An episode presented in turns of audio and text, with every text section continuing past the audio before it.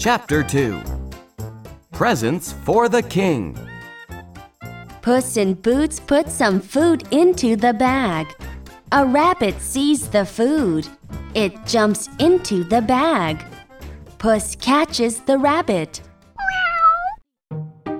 Puss goes to the king. Sire, this rabbit is a present from my master. Says Puss. Who is your master? Asks the king. He is the Marquis of Carabas. Answers Puss. On the second day, Puss gives a skylark to the king.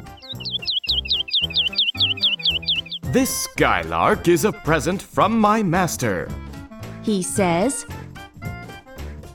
On the third day, he gives a parrot to the king.